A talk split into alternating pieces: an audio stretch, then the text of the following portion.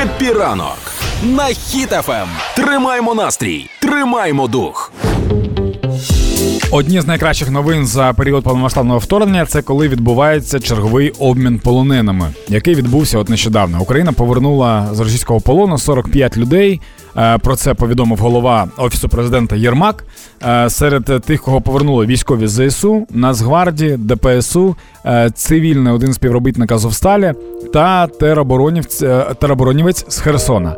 А також разом з цим вдалося повернути незаконно вивезених до Росії українських дітей, а саме шестирічного Рената та десятирічну Варвару. І вчора, е, як і завжди, були кадри, де військові, яких повернули з полону, просто цілують землю рідну українську.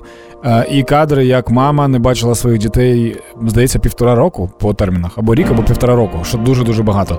І вони приїжджають на машині швидкої, кажуть, мама, обіймаються.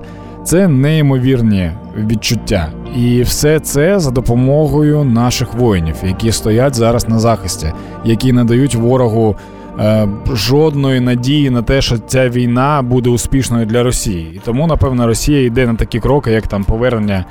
е, Бійців, повернення полонених для того, щоб забрати своїх вонючих там е, сержантів, генералів, і кого вони там забирають, невідомо.